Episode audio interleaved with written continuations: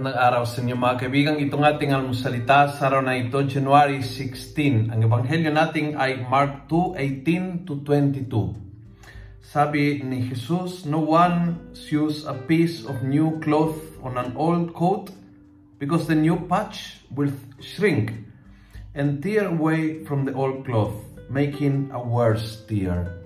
Hindi pwedeng yung mga takpi-takpi, hindi pwede yung mga pira-piraso lang ang babaguhin.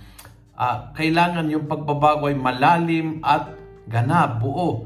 Ang invitation ng Panginoon ay seryosuhin yung pagbabago, dahil kapag yung binago ay isang maliit na piraso lang, pag may problema, konting tinagpan at tinagpan at tinagpan, mawawasak yung buong buong damit.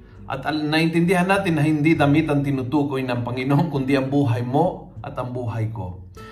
Kapag tayo ay mahilig na takpan lang ang mga problema, hindi ayusin, hindi i-address, hindi, hindi aaminin, hindi uh, makaroon ng talagang kumpletong ganap na pagbabago, kundi ang hilig natin is takpan lang.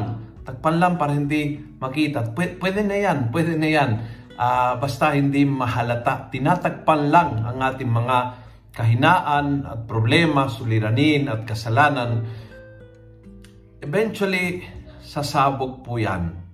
At yung pinsala ng isang maliit na butas na lumaki ay mas malaki kaysa ina-address mo sa pagsimula. Reminder ni Jesus sa ating, harapin po anuman kailangan baguhin, ayusin, tanggapin, pagsisihan at baguhin. Huwag natin takpan. Yung pagtatakip ay nagproproduce na mas malaking pinsala. Kung nagustuhan mo ang video ito, please pass it on. Punuin natin ang good news ang social media. Gawin natin viral araw-araw ang salita ng Diyos. God bless.